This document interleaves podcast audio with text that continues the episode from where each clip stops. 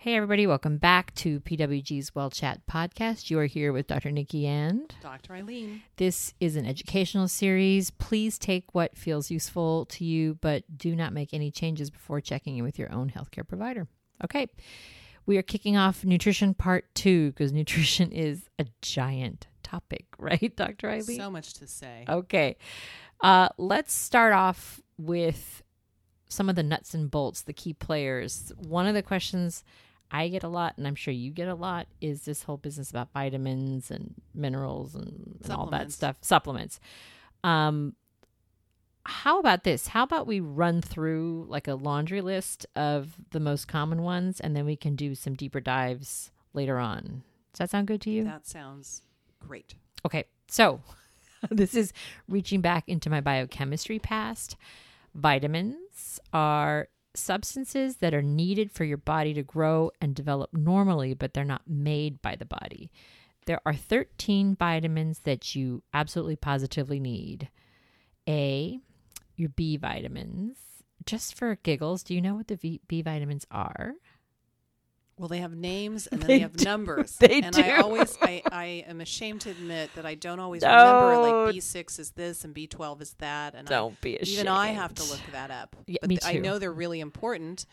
So maybe you can Thiamine. refresh my memory. thiamine, riboflavin, niacin, pantothenic acid, biotin, vitamin B6, vitamin B12, and folate. I think they roll off the tongue beautifully, don't you? Make up a song. Vitamin C, D, E, and K. So that rounds all the 13 vitamins. You can usually get the vitamins you need from a reasonably well balanced diet unless you're following a specialized eating plan, i.e., vegetarian or vegan diets. And we're going to go into those in detail later on.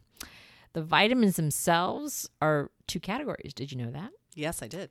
water soluble and non water soluble or fat soluble. What is the difference, you say? Well, water soluble vitamins uh, can be dissolved in water. What's important for us is you can usually tolerate higher doses of these without bad side effects because essentially, whatever you don't use, your body gets rid of, you void it out, which is a fancy way of saying you pee them out. So, your water soluble ones, C, vitamin C, the B complex, the thiamine, which is B1, riboflavin, which is B2, niacin, which is B3, pantothenic acid, which is B5, vitamin B6, which I don't know why it doesn't have a name, but it just doesn't. Vitamin B7, which is biotin, folic acid, which is B9, vitamin B12, and vitamin A in the form of beta carotene. All of these are water soluble, and you also have to take them every day. Then you have the fat soluble vitamins. These get absorbed and stored in your fat, and they're better absorbed when you eat a little fat with or fat containing foods with these vitamins. They also tend to be most abundant in high fat foods. And what what the most the, the most common ones are A, D, E, and K. So, so if they're fat soluble, does that mean that those are riskier to have in high amounts compared to water soluble Yes. vitamins? Good question. Yes. So theoretically, when you read about bad side effects from mega doses of vitamins, you're you're usually talking about the fat soluble ones. Uh, I think it's a little out of the scope. It's not my intention to scare people with the stories of the bad things that can happen, but be aware that for the fat soluble vitamins like A, D, E, and K, uh, there there is such a thing as too much of a good thing. So some of the doses that are popular in the adult world may not translate well in the kids world. So what do they do? And again, this is a really quick list. Vitamin A in carrots, maintaining your vision. Uh, the main dietary version is retinol, and it's usually found either in animal source foods or beta carotene like carrots, kale, and spinach. The animal source foods are liver, fish liver oil, and butter of all things. I have a good question for you. Yeah, Do you, you always ever have good see questions. any of your little patients that have orange palms? Yes. And well, actually, the question comes up that they the family thinks the kiddo is jaundice because the skin looks a little bit orange, and then the trick, and this is a trick, is look at the whites of their eyes, and if the whites of your eyes are okay, then it's likely not a big bad scary thing, but more that they went on a health kick and they're only eating carrots and sweet potatoes. That's Lots of trick. orange exactly. vegetables. Yeah, no, that's a good one. Okay, B complex energy formation, which is a big thing for us humans. Only B12 is limited to animal sourced foods.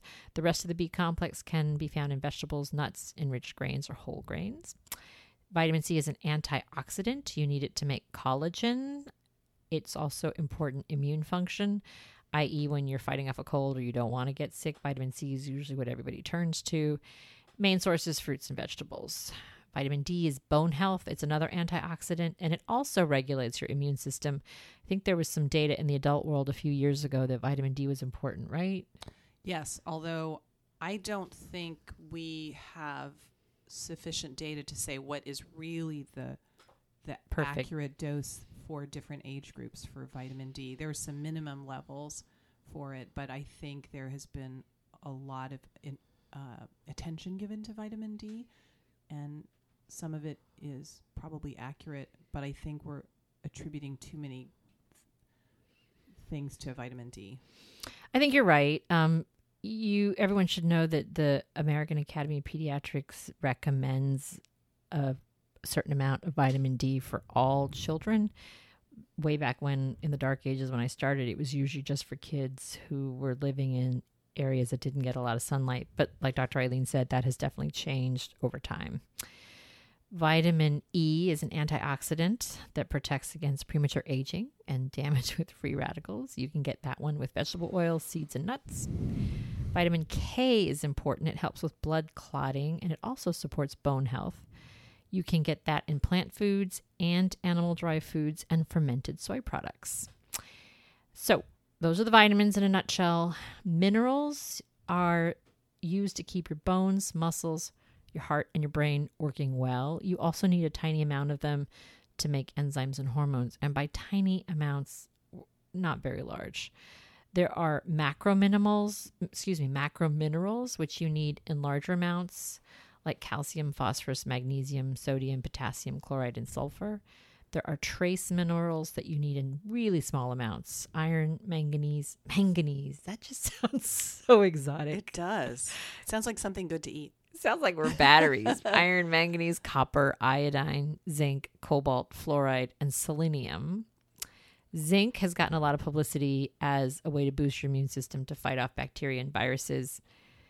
You know, I don't know that the data is 100% compelling, but I'm a big fan of the placebo. So if you take it and you don't get sick, it great, good for you.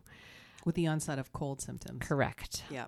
Selenium is important for reproduction, thyroid gland function, DNA production, and another free radical protector. Iodine is important for your thyroid to work well. You need copper to make red blood cells, to maintain your nervous system and your immune systems, to form collagen, and to produce energy. But as with all of these things, with all the minerals, you may need to limit how much you take in with certain health conditions. So what I mean, what do I mean by that? People with kidney disease, you have to limit your high potassium foods. So I don't want you to hear all this and go, "Oh my god, these sound amazing. I just need a ton of them." You really need like nano nano amounts, not even large amounts. And like I said, most of us get enough of it in a normal healthy diet. So that's sort of the nuts and bolts of vitamins and minerals. I don't expect any of you to remember that. I just thought it was kind of cool and interesting, so I wanted to bring bring that information to you. Vitamins people spend a lot of money on vitamins. Wouldn't you say that, Eileen? They do. I find sometimes that people think they're a substitute for eating well. yes. And- They're Yeah, and I don't think that's really a good idea. They really should be used as what the word is as a supplement. And you use them when you can't get certain nutrients in your diet because of allergies or food sensitivities or choices you make. Yep. But you can't rely on them to say that you're getting a good diet. Correct. Um, there isn't any data that I've come across that gives me a compelling reason to recommend a $500 bottle of vitamins as opposed to a 50 as opposed to a 5. I think it's more important number 1 the balanced diet is a priority. If for whatever reason that's not happening, then I'd rather you take some vitamins as opposed to the perfect organic super expensive ones. What do you think? I agree with you on that one. And and this is a problem for us as physicians because people come and ask us, "What what should I take?" Right. So that's a tough question for us to answer because the vitamins aren't necessarily related regulated by the FDA like other drugs. They're not really considered medications, so we don't really have the safety data to offer up to you, right? because the government uh, there were there were some laws passed to make vitamins and minerals uh, they were they were regarded as supplements so they're not the manufacturers do not have to do clinical trials of new ingredients or supplements there is some amount of faith that what you're getting is what you're getting I agree. Bottom line, you really don't have to take them. You can. Uh, this is an area where we would really encourage you to talk to your doc, talk to a nutritionist. I don't even think we've talked about nutritionists as people. They're an important factor in all of this, right? they are How would you describe a nutritionist? I think a nutritionist or registered dietitian is your go to person when you need really specific information and advice about how you should eat. yes. So we I haven't agree. gotten into it, but everybody has their own um, lifestyle, exercise amount, things they eat, things that they don't, and going to somebody who can come up with a plan that says these are the things you should be eating, these are the amounts you should be eating. How can we get these into your diet on a regular basis in a way that you can do? Yeah, I like that. A lot of us uh, will hear about a certain supplement because our friends on it, or a friend knows someone who took them and they worked really well. And not to take anything away from other people's experience, but each of us have our own unique system and it's going to react in its own unique way to different supplements. So this is where you know you really can't always expect to replicate somebody else's results. And I also think that placebo effect is real. I love the placebo. So what is placebo? placebo, uh, that is where you might take something. You might. It's a might- sugar pill. So yeah, the let's say a sugar. Right, Right. so sugar might make you feel better. I know, but, But something that's inert that isn't necessarily damaging or beneficial, but no because medicine. you believe it is going to help you, it helps you. right. So this is where belief and your the power of your own body and mind to make yourself better Yeah. comes into play. And placebo effect for me is fine as long as you're not fooling yourself that you need that and that it's not costing you a lot of money. Right. Yeah, I'm all about the placebo in certain situations. So if someone's coming at you at the gym or you see an ad on TV that your entire life is going to be changed with this $500 bottle of vitamins, be very skeptical. That's all I'm saying. It still goes back to the if it sounds too, Too good, to, be true, it probably is Yeah. too good to be Yeah. true. so vitamins, minerals, we need tiny amounts, but we know that if you get too much or too little, it's a problem. How does this what is the most common scenario that I hear about it is the 12 year old checkup or the 14 year old checkup where the mom looks at me and says, I want you to talk to so and so about how important it is to not be vegetarian or something like that, right? It The- comes the- up in an eating right. style. The parent who has an agenda and Right. it might be very valid Right. that they want you to champion for them. Right. And to be fair, I think the number of eating styles or different eating patterns has sort of skyrocketed. I, I hesitate to use the word diet because that has negative connotations to it. But It's un- really, and it's unfortunate it does Right. because your diet is what you eat. It shouldn't Right. be you shouldn't be judged necessarily, but it is turned into this negative word. right. And you know, you hear low carb, low fat, intermittent fasting, vegans, vegetarians, Mediterranean diet. Then there's this whole 30 thing and keto. For a lot of these nutritional plans, there isn't a lot of good pediatric data about the safety or the efficacy of using any one of them as your day to day go to lifestyle. Except for, I want to say vegan and vegetarian. I feel like there's good data about that. Yes. There's good data about the Mediterranean diet for adults. Um, and then, funny enough, the keto diet, I first heard about it, I would say in residency, wouldn't you say, Eileen? Yeah, the ketogenic diet. Right. Bec- and because they were using it as a way to to treat seizure, some types of seizures in Right. children. So that diet for children is not something that is done for weight management or right. for for health. It's really used for treating uh, an, a seizure disorder. Right. And somewhere along the way, it somebody connected the dots that it also helps with weight management and it's really kind of taken off. But I, I I hesitate to to advocate it at all for long term use in peds just because I don't think the data is there. And interestingly enough, for me, besides the vegan and vegetarian, I find that a lot of parents or families will try things and maybe they're successful, but then it e- eventually becomes eating in a healthier way overall with without being that restrictive. So I, I often find it's not a, like you said a long term solution where they're very stringent about those things. Right. So if we just focus on vegetarian and vegan, because I feel like that's the most common thing that comes up, mm-hmm. how would you differentiate between vegetarian and vegan? Because even within vegetarian diets or vegetarian eating plans, there's different types of vegetarians, right? Right. There's there's vegetarian where you aren't having uh, uh, any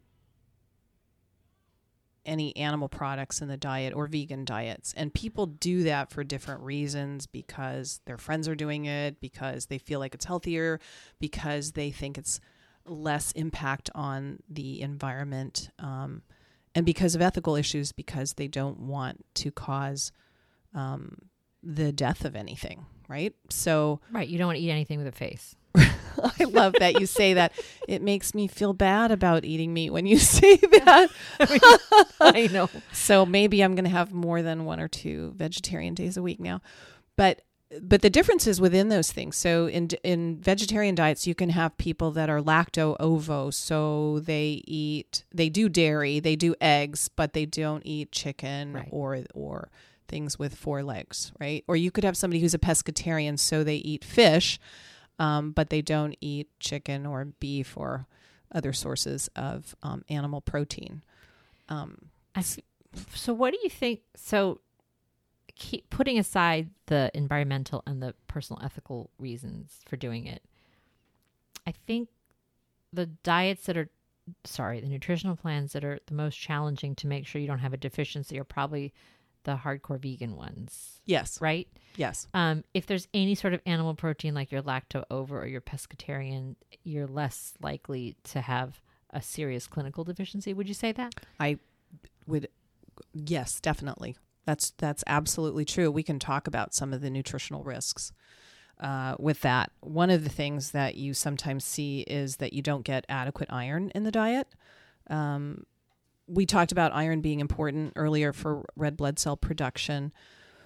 Uh, animal pr- animal based um, proteins have heme iron, and that's more easily easily absorbed by the body. And iron from plants tends to be what we call non-heme iron. It's not as easily absorbed.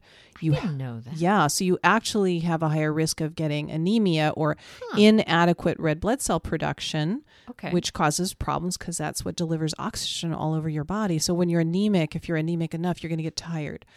That's your clinical presentation. But on a plant-based diet, you you may actually have to have higher levels of iron that you eat in order to absorb an adequate amount. So that's something to keep in mind. Hmm. Um, That's good to know. I didn't know that. What Right. about calcium? Because that's another thing that springs to mind. and we haven't talked too much about calcium, but it's really important for your bones, for forming bones. And if you're, for most kids, they get a lot of calcium through dairy products. mm-hmm. And a lot of the dairy products like cow, cow milk are vitamin D fortified. So you're getting your vitamin D as well. And uh, if you if you're not having whole milk, then you have to do something else. And a lot of the plant based milks are, are calcium fortified. okay. So you could get it through uh, calcium fortified uh, soy milk or, or Almond milk, um, right? milk, one of cashew milk, those. whatever. Okay. Exactly. Um, and you can also get it through, I think broccoli's high in calcium, almonds are high in calcium. If it's certain forms of tofu can be high in calcium Hmm. depending on how they're um, precipitated. So those can be alternatives, but that's something also to pay uh, um, pay attention to. Vitamin D, again, if you're not getting it through a cow milk based product that's vitamin D fortified, you may need to take a supplement. And we Well, to be clear, though, the amounts that are recommended are hard to get with just diet alone, right? If you- for for the AAP for kids, like sometimes even if you were to follow the choosemyplate.gov, it could be hard to get those. So Are you saying for specifically for vitamin D Yeah. or for all of these? Oh, no, yeah, for vitamin D. Yes, because we're actually checking vitamin D levels Right. on our teenagers often, and invariably everyone's either on the high side of the low or they're The low side of the high. I mean, they're they're they're not getting enough. Yeah. The reading that I've done about maintenance of normal vitamin D levels for us is uh, that you can get it if you have exposure to the sun on your hands, arms, and face for 10 to 15 minutes a day in someone that's fair skinned. And interestingly enough, if you have darker skin, it may take six to ten, six to 10 times longer. Hmm. Um, and many of us wear sunscreen, and I think that might also impact your Yeah. ability to absorb vitamin D. So, in the old days when we were all out on the farms and growing food and hunter gatherers, we probably manufactured enough vitamin D because we were outdoors so much. Right. Uh, but that isn't the case now. So most most all of us actually, even if you're not vegan, are going to have to be careful about getting that through A fortified supplement. products Yeah. or a vitamin D supplement. That makes sense. Yeah. And then protein, this goes back to your choices about what kinds of proteins you have. There are nine essential amino acids that we need in our diet, and um, animal proteins give us all those amino acids, and uh, plant-based proteins do not. So you may you may need to do multiple things. Uh, for instance, grains are low in an amino acid called lysine, but high in methionine, and legumes or beans are um, reversed in their uh, lysine and methionine content. So if you eat them together or on the same day, you're going to get uh, complete protein. So the beans and rice thing is real. Exactly. Okay. And it's interesting how diets have evolved over time so that they naturally do that. It is interesting, isn't it? A lot of a lot of cultures eat rice and beans, Yeah. and it's not just because they taste good together; they actually are nutritionally complete. But I think people, people unless they do the research, don't understand that. The old wives were pretty smart. Right. okay, so you got to up your protein, up your iron, up your calcium. Be careful about your vitamin D. What else would you say And to the- people? Yeah, the last thing that's really important is vitamin B12, otherwise known as cobalamin. That's found in meat, seafood, some dairy products. In vegan diets, you can only get it through fortified cereals, milk alternatives that have vitamin B12 added or that are fortified, and also in some fortified nutritional yeasts.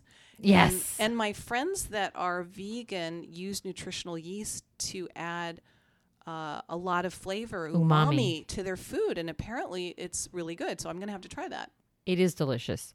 So, full disclosure, I did a month, 30 days of the whole 30, which is not for the faint of heart. Um, there are some really good habits that you get, though, and there are some great food hacks that you can learn. Uh, I am back to being an omnivore, which I think is the new age term for I eat everything as long as it tastes good. But the nutritional yeast is is is prominent in the whole 30, and that's the first place I dis- discovered it, and it's delicious. It's really good. So that's kind of, so that's another place to get vitamin B12. Um, and if you aren't getting enough vitamin B12, this can also lead to anemia because it's an important part of red blood cell formation. And, and again, if you don't get enough, you can start to show um, fatigue over time.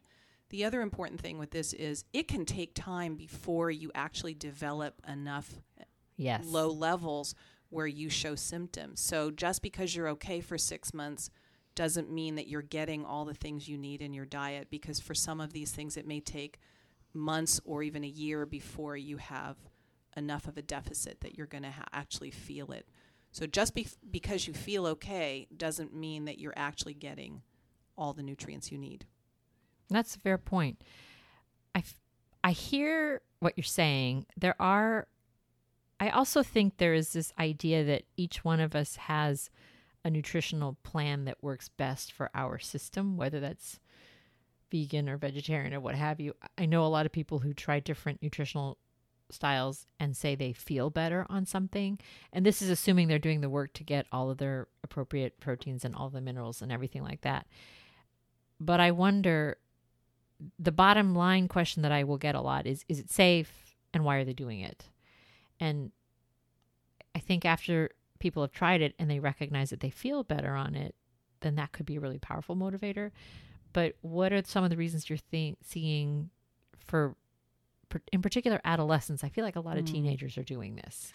So a lot of teenagers are doing it because they're trying on a lot of different hats. They're not sure who they are yet or what they want to be. I mean, they're they're trying to figure out what they want to do. A lot of them are doing this because again, they think it's healthier. All their friends are doing it. It's a little bit of a challenge.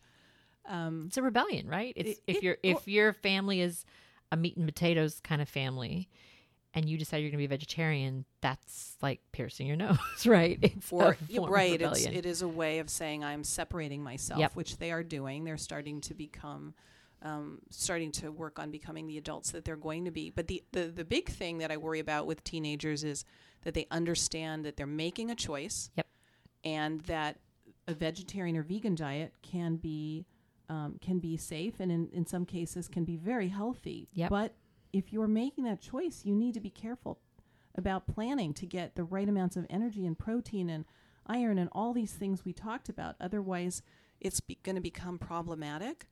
And and the other thing with teenagers is sometimes they make these decisions and it's behind it is a concern about their intake of food and developing an unhealthy relationship with food oh, or Oh, let's- disordered eating. So let's talk about that. I feel like that footnote deserves a little bit of time. We won't spend a lot of time it, on it on this episode, but just as a heads up, as I Dr. Eileen mentioned, some sometimes there's like a hyper focus on eating clean that is that can carry with it this undertone of anxiety.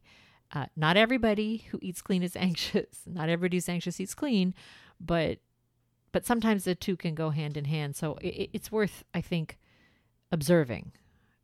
I, I don't know about you, but I've seen, unfortunately, I see some eating disorder in my Yeah. practice.